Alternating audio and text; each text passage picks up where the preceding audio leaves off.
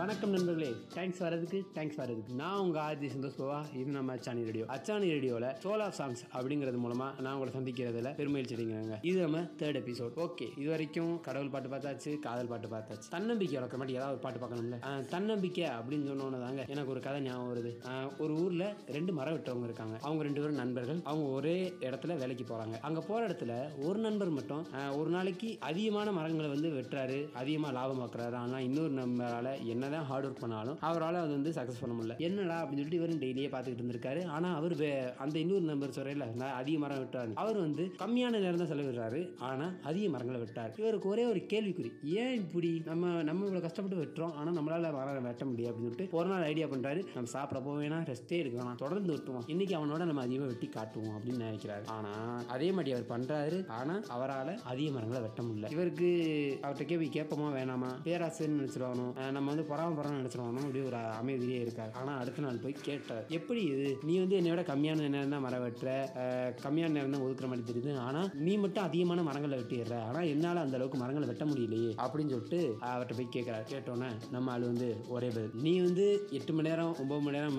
வெட்டுறதுலாம் கணக்கு இல்லை. நான் வந்து ஒரு நாளைக்கு மூணு மணி நேரம் மட்டும்தான் மரமே வெட்டுவேன். மிச்ச நேரம்லாம் இப்போ என்ன பண்ணுவேன் அப்படின்னு சொல்லிட்டு அவர் கேட்குறாரு மிச்ச நேரமெல்லாம் அந்த கோடாரியை சாணம் பிடிக்கிறதுலேயே அதாவது தீட்டுறதுலேயே வந்து நான் நேரத்தை ஒதுக்குவேன். அது எவ்வளோ எவ்வளோக்கு எவ்வளோ நம்ம சார்ஃப் பார்க்குறோமோ அந்த அளவுக்கு நம்மளுக்கு வேகமாக மரங்களை வெட்டும். அதுக்காக தான் நான் அதை வந்து செலவிடுவேன். நீ அந்த நேரத்தை செலவிடாமல் இருப்பா அதனால அப்படி இருக்கும். அதே மாதிரி தான் எங்கள் வாழ்க்கையிலையும் கத்தி தீட்டுவது போல புத்தி தீட்டு அப்படின்னு சொல்லுவாங்கல்ல அதே மாதிரி தான் நம்ம ஒரு விஷயத்தை செய்கிறதுக்கு முன்னாடி பிளான் பண்ணி தெளிவாக அதோட அவுட்புட் என்ன இன்புட் என்ன எல்லாத்தையும் நம்ம பார்த்துட்டு இறங்கணும்னா கண்டிப்பாக அந்த விஷயம் சக்ஸஸ்லாம் தான் போய் முடியும். அதே அதே மாதிரி தான் அந்த கோடாரி எப்படி நம்ம தீட்டுறோமோ அதே மாதிரி நம்ம மூளையை கொஞ்சம் தீட்டினோம்னாலே நம்ம வாழ்க்கையில் நம்ம கோலை நோக்கி அழகாக பயணிக்கிறாங்க. இப்படி சொல்லிட்டு இன்றைக்கி நம்ம பார்க்க போகிற பாடல் என்னன்னு கேட்டிங்கன்னா இந்த பாடல் நான் சைல்ட்ஹுட்டில் கேட்டது.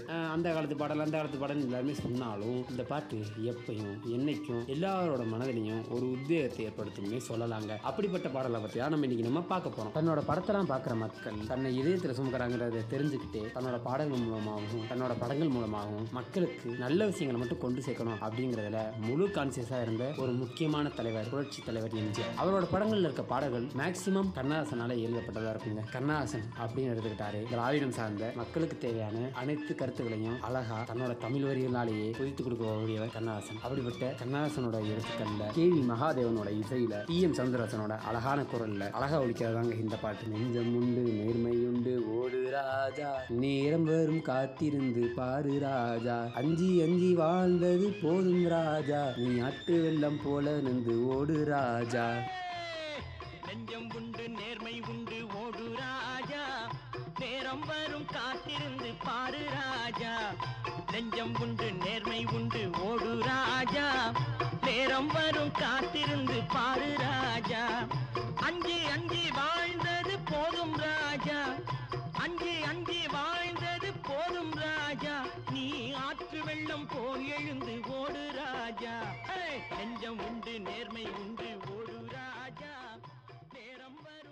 வாழ்க்கைக்கு கண்டிப்பா உத்வேகங்கிறது எவ்வளவு முக்கியம்? அதே நேரத்துல சமயோஜித புத்தி எவ்வளவு முக்கியங்கிறத அழகாவே இந்த பாட்டு சொல்லியிருக்குங்க. அடிமையின் உடம்பில் ரத்தம் எதற்கு? தினம் அச்சப்பட்டு கோலைக்கு இல்லம் எதற்கு? கொடுமையை கண்டு கண்டு பயம் எதற்கு? நீ கொண்டு வந்தது என்னடா? மீசை முறுக்கு. எதற்கு? தினம் அச்சப்பட்ட கோழைக்கு இல்லம் எதற்கு? அடிமையின் உடம்பில் ரத்தம் எதற்கு? தினம் அச்சப்பட்ட கோழைக்கு இல்லம் எதற்கு? கொடுமையை கண்டு கண்டு பயம் எதற்கு? கொடுமையை கண்டு கண்டு பயம் எதற்கு? நீ கொண்டு வந்தது என்னடா? மீசை முறுக்கு. நெஞ்சம் உண்டு நேர்மை உண்டு ஓடு ராஜா. நேரம் வரும் காத்திருந்து பாரு ராஜா. கரெக்டாக தானே சொல்லியிருக்காங்க கண்ணதாசன். நம்ம வாழ்க்கையில் பயங்கர ஒன்றை வந்து நம்ம தூக்கி எறிஞ்சிட்டாலே வாழ்க்கையில் பல விஷயங்கள் நம்ம சாதிச்சிடலாம். அதை நம்ம தெரியாம தான் சில விஷயத்தில் தயக்கம் காட்டி பயந்து வாழ்க்கையில் ஒரு ஸ்டெப்பே எடுத்து வைக்காம போயிடுறோம். இதுதாங்க கவிஞர் அப்பவே அழகாவே சொல்லியிருக்காரு. அண்ணாந்து பார்க்கிற மாளிகை கட்டி அதன் அருகில் ஓலை குடிசை கட்டி பொன்னான உலகென்று பெயர்மிட்டார் இந்த பூமி சிரிக்கும் அந்த சாமி. சிரிக்கும். பார்க்கின்ற மாளிகை கட்டி அதன் அருகினில் ஓலை குடிசை கட்டி அண்ணாந்து பார்க்கின்ற மாளிகை கட்டி அதன் அருகினில் ஓலை குடிசை கட்டி பொன்னான உலகென்று பெயருமிட்டால் பொன்னான உலகென்று பெயருமிட்டால் இந்த பூமி சிரிக்கும் அந்த சாமி சிரிக்கும் நெஞ்சம் உண்டு நேர்மை உண்டு ஓடு ராஜா நேரம் வரும் காத்திருந்து பாரு ராஜா. என்ன ஒரு தொலைநோக்கு பார்வைன்னு பார்த்தீங்களாங்க தன்னோட வரிகள்லயே அந்த வழியை அழகா சொல்லியிருக்காரு நகைச்சுவையோட. ஒரு பணக்காரன் பணக்காரனாவே இருக்கான். ஒரு ஏழை ஏழையாவே இருக்கான். ஆனா பணக்காரன் பணக்காரன் ஆயிட்டே போவான் ஏழை அப்படியே தான் இருக்காருன்னா அது நம் நாட்டுக்கான வளர்ச்சி கிடையாதுங்க. அனைவருமே வளர்ச்சி அடையணும் அப்படிங்கிற தொலைநோக்கு பார்வையும் தன்னோட அரசியல் சிந்தனையையும் கவிஞர் அழகா இதுல புரிஞ்சிருக்காரு. கண்டிப்பா இந்த பாட்டு வேற ஒரு நடிகருக்கு எழுதியிருந்தா அதை எடுத்துக்குமான்னு கேட்டா கண்டிப்பா கிடையாதுங்க. ஏன்னா அந்த ஆளுமையும் அந்த கம்பீரமும் எம்ஜிஆருக்கே சார்னு சொல்லலாம். எம்ஜிஆரோட பாடல்கள் எல்லாமே மக்களுக்கு ஏதோ ஒரு விஷயத்தை உணர்த்துற மாதிரியே இருக்குங்க. அதனால நம்ம மக்களுக்கு அவரை எப்பயுமே பிடிக்கும். அவர் என்னைக்குமே மக்களுக்கு ஒரு இதே கனியாவே இருந்திருக்காருன்னு சொல்லலாங்க. அவரோட பிறந்த நாளில் இன்று அவரோட பாடல்களை ஒன்று உங்கள்ட்ட ஷேர் பண்ணதுல ரொம்ப சந்தோஷப்படுறேங்க. மேலும் ஒரு பாடலோட சந்திக்கிறேன். நான் உங்கள் ஆர்ஜி சுரேஷ்பவா. இது நம்ம அதில் உன்னை தேடி வரும் மாலை தொடுத்து. நெஞ்சம் உண்டு.